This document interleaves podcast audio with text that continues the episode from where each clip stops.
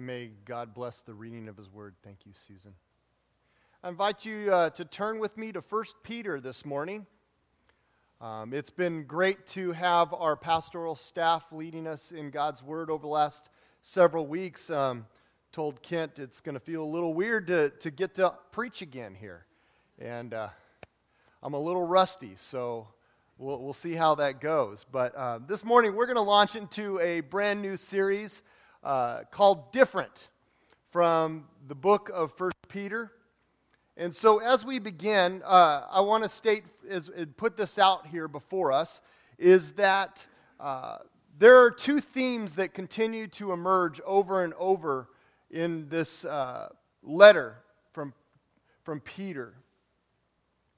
And the first is this, is this that the only hope that we truly have is in Christ. Secondly, is that, it is very much related to that hope, is that we are called to be different from the world, to be set apart.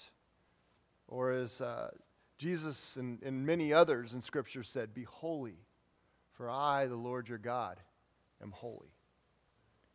And so, as we look in this letter, uh, I want to give a little bit of context. Peter, yes, the Apostle Peter, as he claims right from the start. Now, good understanding of the Apostle, this title, is it's, it's in the New Testament is, is an understanding that this is a person who experienced the resurrected Christ and received a commission directly from Christ. Not just from the, the people that that were Christians at the time, but from Christ himself. And, and so this title of, of apostle in the New Testament understands that, but overall it has this understanding and uh, definition bearing into it of someone who is called, someone who is commissioned, someone who is sent with a message. And so the apostle Peter is now writing to a group of very hurting, often discouraged, tormented Christians in what we would know as Asia Minor. This is a time frame of 60 to 65 AD. And so in our, uh, it, in, it's a time where the reign of the evil and corrupt Roman Emperor Nero is uh, exercising his will on the world. Now, if you don't know much about Nero, let me give you a brief understanding of who Nero is. Um, best way to des- describe it is this guy killed his mother, then he killed his first wife, and likely he killed his second wife. He was so twisted that history believes, eh, and there's a good understanding, that he burned Rome down to the ground because he wanted to build, he had this insatiable desire to build, and the Senate said no. So, well, if you're going to say no, I'll just burn it to the ground, and that gets me the ability to do it anyway. And that's who Nero is. And so it didn't go very well, evidently, uh, burning your main city down. And the people start to rebel. They realize it's Nero that has done this. And so he gets, they start blaming him, and, well, let's counter the, the blame on me onto somebody else. So he picks a already uh, tortured group, blamed group for a lot, persecuted group known as Christians, a very passionate group. That's who he is writing to. People that are taking on the blame for Nero's desire. He, he, was, he was cruel beyond cruel. There's, there's evidence that, you know, not only was he part of the Colosseums and dragging Christians into the Colosseums and putting hides on them and then uh, animal hides and sending uh, tigers and lions and those after those Christians, but he's also known for decorating his garden with Christians hanging from a tree lit on fire. This is Nero. not a pleasant picture. And so Peter writes to Christians. And really, this message this morning is uh, for, for two different groups. For those of you who are hurting, Peter says, and, and for us who are hurting, who have questions that are unanswered, who are going through something difficult. And the second group is for people who will one day go through trials as well. So basically, it's for all of us, because we all go through these times. And in 1 Peter chapter 1, verse 1, he starts this way Peter, an apostle of Jesus Christ, to God's elect, strangers in the world, scattered through Pontus, Galatia, Cappadocia, Asia, and Bithynia. Now, it's good for us to understand as we see this that, that uh, he, he, this word for strangers that we have translated here can often be translated as, uh, as well as exiles, sojourners, aliens, and foreigners. In other words, Peter's informing and reminding all of his readers, and this is a letter that's not just meant for a specific people, but for everybody to be shared. It's, it's, it's meant to be read over and over and over, that he's reminding and informing us this is not your home. If you're a follower of Jesus, you're a stranger to this world. If you're a follower of Jesus, you are a sojourner. You're just passing through. If you're a follower of Jesus, you're an alien in that this is not your final dwelling place. You're a heavenly creature serving a heavenly God, passing through a temporary world into an eternal world, dwelling place where you will be worshiping God at all times recognizing God for who He is. So, this world is not your home, so therefore, you should be different from this world. We should be distinctive. As followers of Christ, we should have a different value, informed by different morals that are directed by a different belief system than the world around us. And the reality of how, what that looks like and how that faith uh, grows and, and impacts our life is that you will be a different mom than the ones around you. You will be a different dad than the ones that this world is represented by. You'll be different as a husband. You'll be different as a wife. You'll be different as a child. You'll be different in a way that you raise your children, in the way you relate to others, and especially even those who mistreat you. You'll be different in the way you invest your time and invest your money. Why? Because this world is not your home. And we're called to be different. And today, Peter reminds us that even in the midst of trials, you can have a different kind of faith as you go through difficult times. In 1 Peter 1 6, he reminds those that are hurting that their salvation comes through Christ. And he says, In this, referring to the salvation, you greatly rejoice. Though now, for a little while, you may have to, su- had su- to suffer grief in all kinds of trials. Did you get that? Rejoice. Why? Not because you're being hunted down, not because you're going through difficult times, not because of anything that, that's going on around you, but because there is a wonderful joy ahead of you that is still to be lived out because we know where real hope comes from.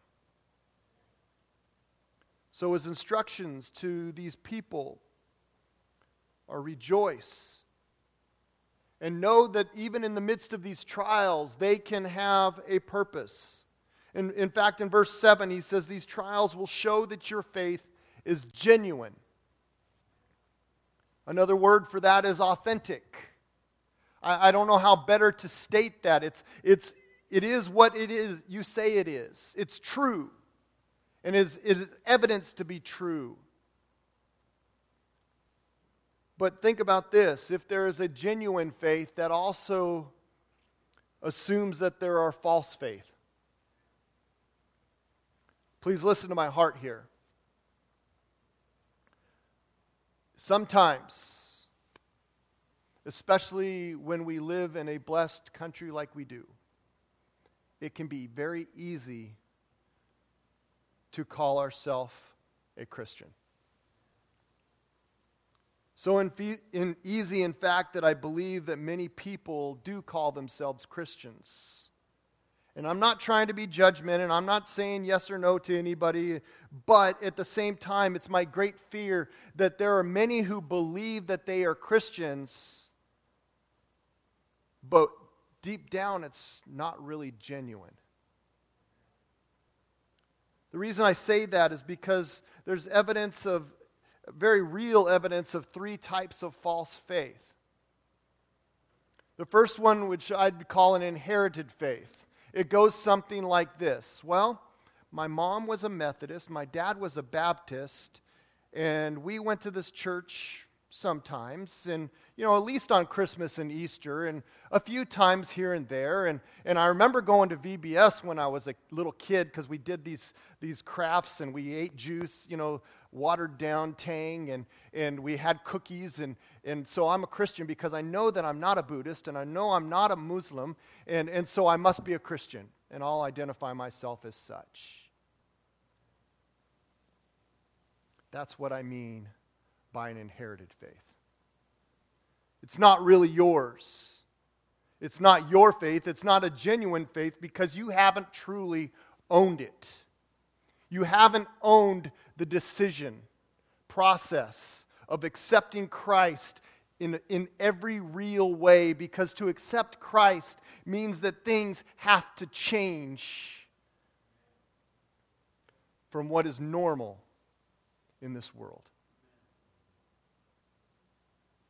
We have to make a decision to own it, to nurture it, to care for it, to grow it, and ultimately to live it.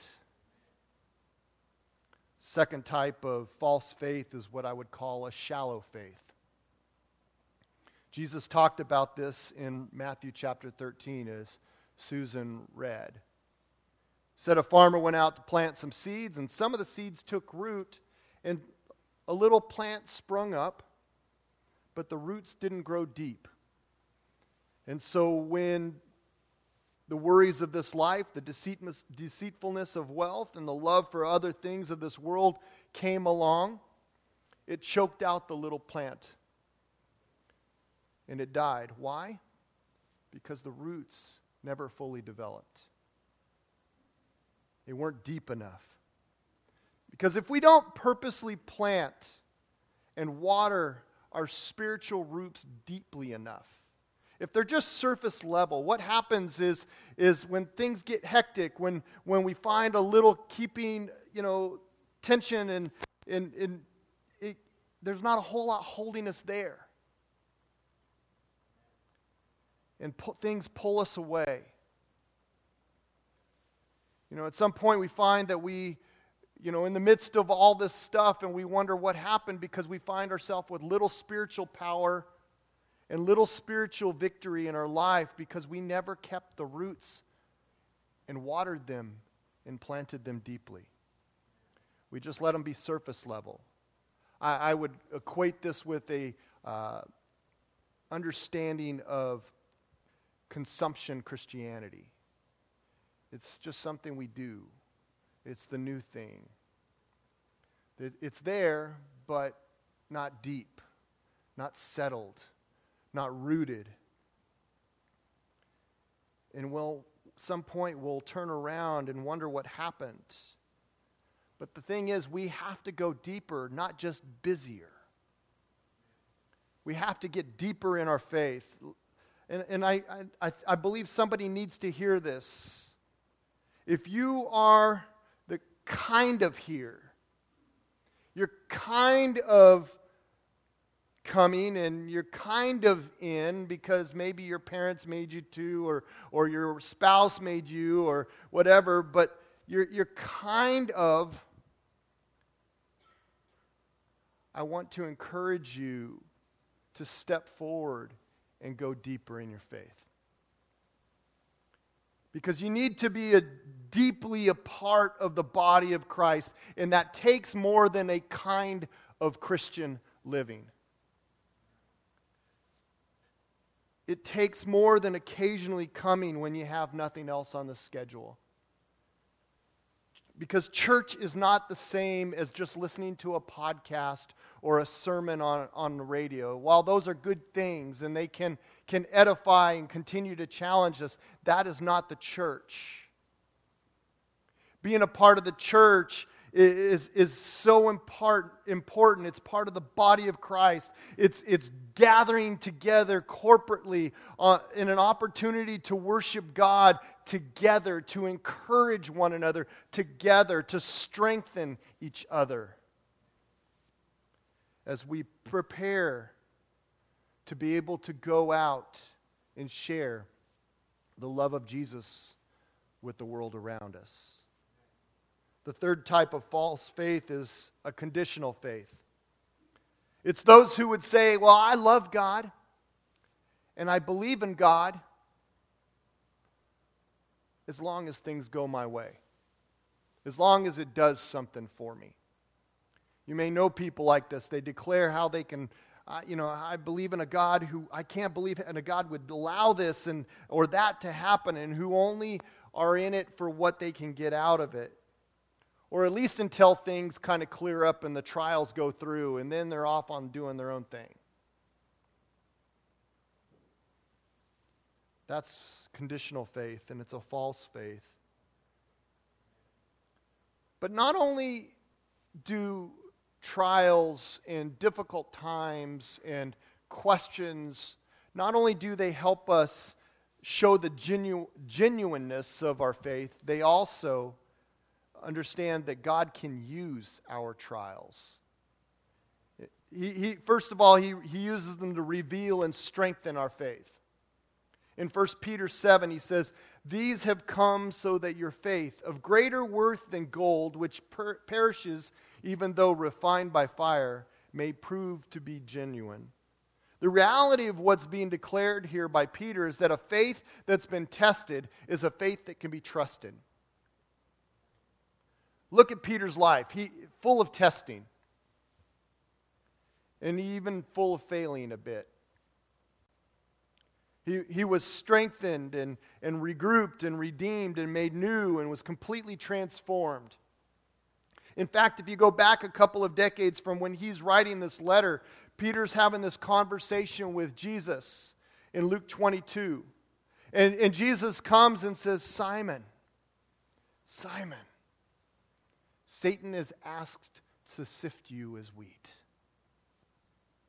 Now, when, when Jesus says this, I want you to understand that Peter's not alone in this. For all of us, our spiritual enemy is always scheming to take us away from the things of God.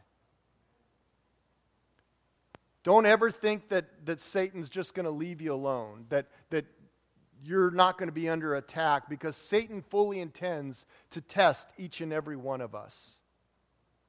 But Jesus says, But I have prayed for you, Simon, that your faith may not fail.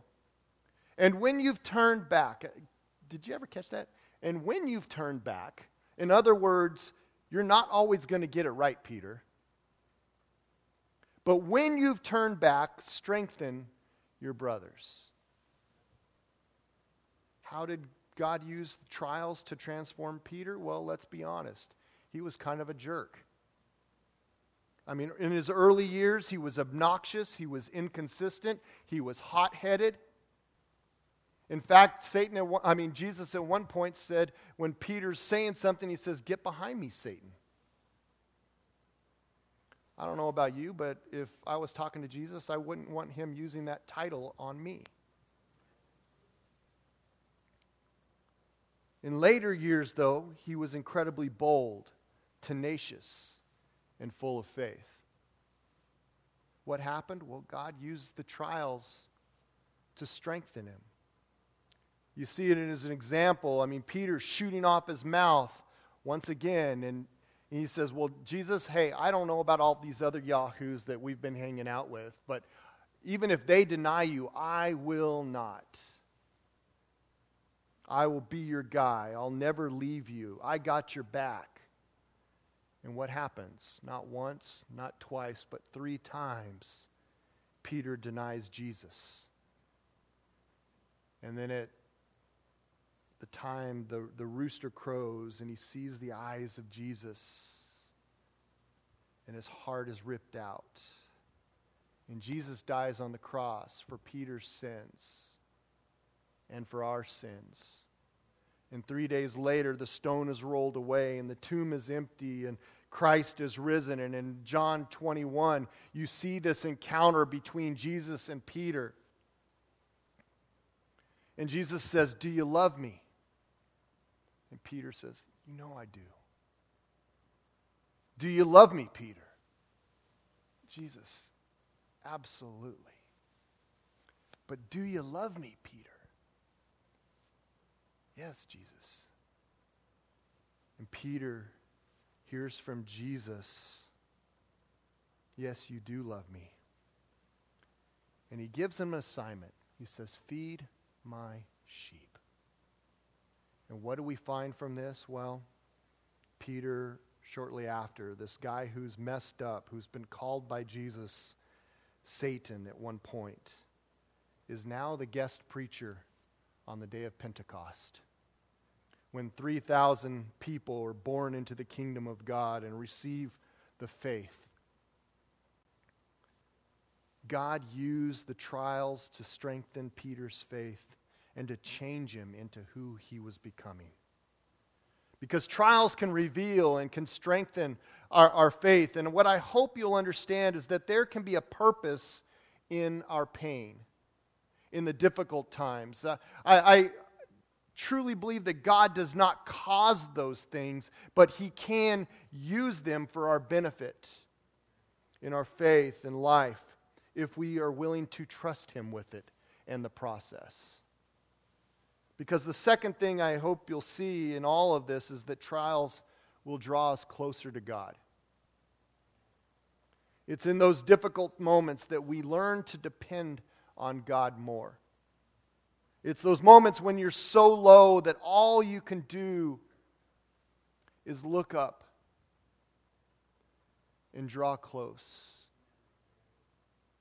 And we find Him and we press into to Him, and, and we experience this glorious, inexpressible joy.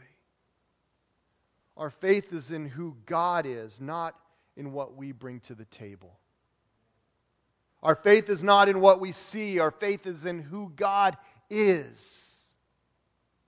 Even though our hurt is real and we have these very real human fears and tears and issues, and yet we can still, in the midst of all of that, have a supernatural faith in the goodness of God and how we can have it.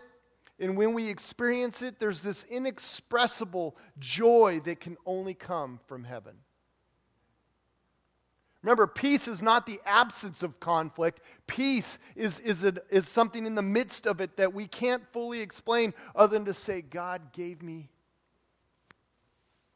this. And you watch the power of the language that Peter uses in verse 8 and verse 9. He, he writes, Though you have not seen him, you love him. And even though you do not see him now, you believe in him and are filled with an inexpressible, glorious joy. Now remember who he's writing to. He's writing to people that are facing life threatening stuff. They're being purposely hunted down, going through stuff that none of us would ever think possible. And he says that in their belief, they are filled with this inexpressible joy, a joy that can only come from heaven, a joy for which we don't really have the words in our human vocabulary to adequately describe, but this heavenly emotion that settles our soul. It calms our mind.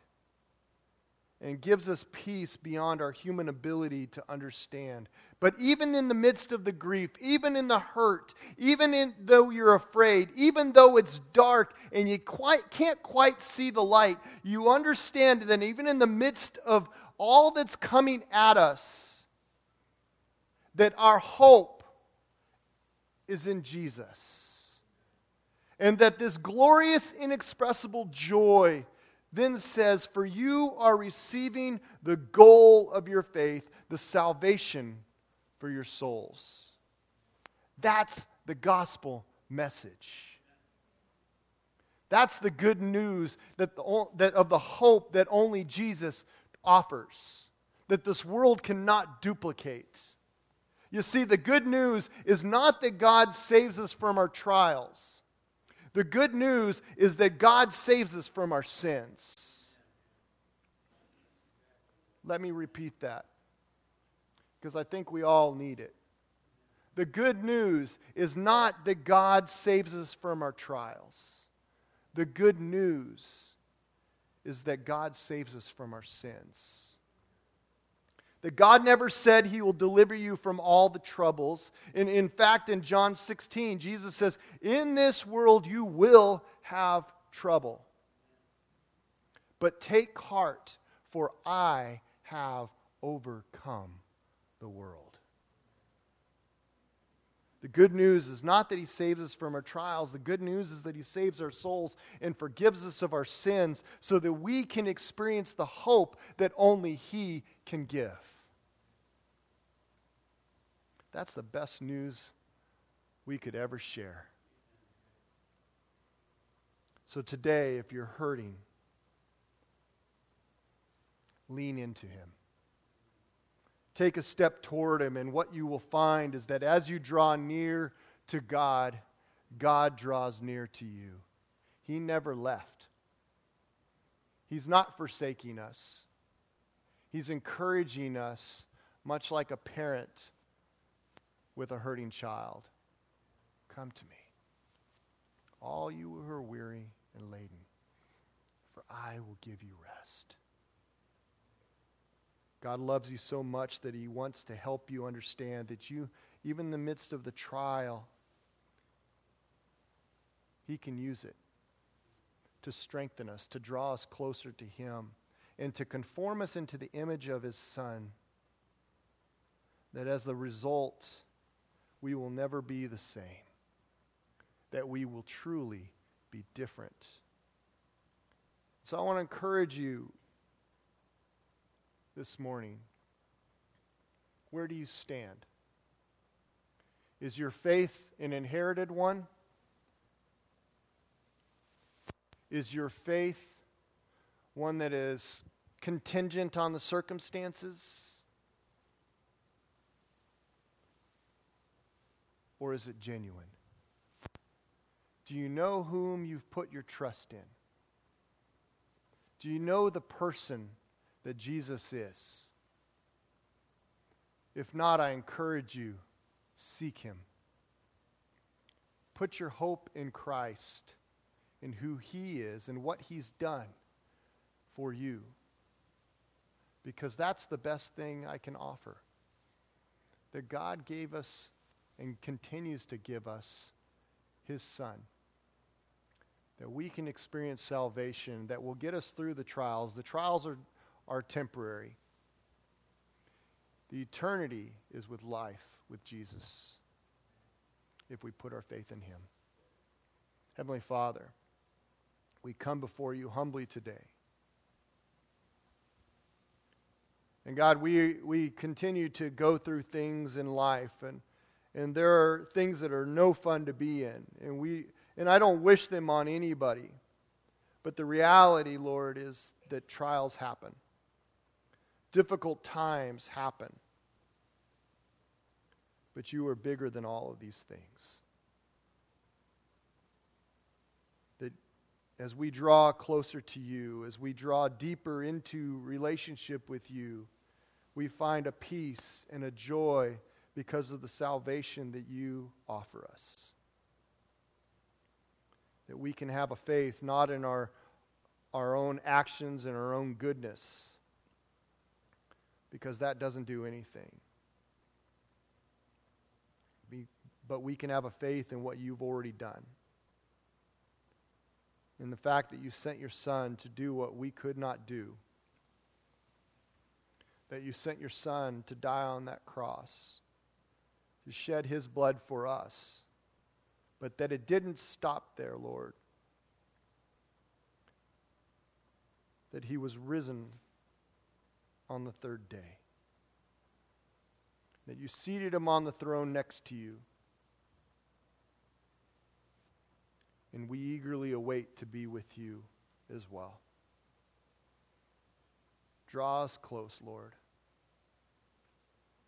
And as we dive deeper in our faith and we lean in closer to you, may we find some expression for those inexpressible words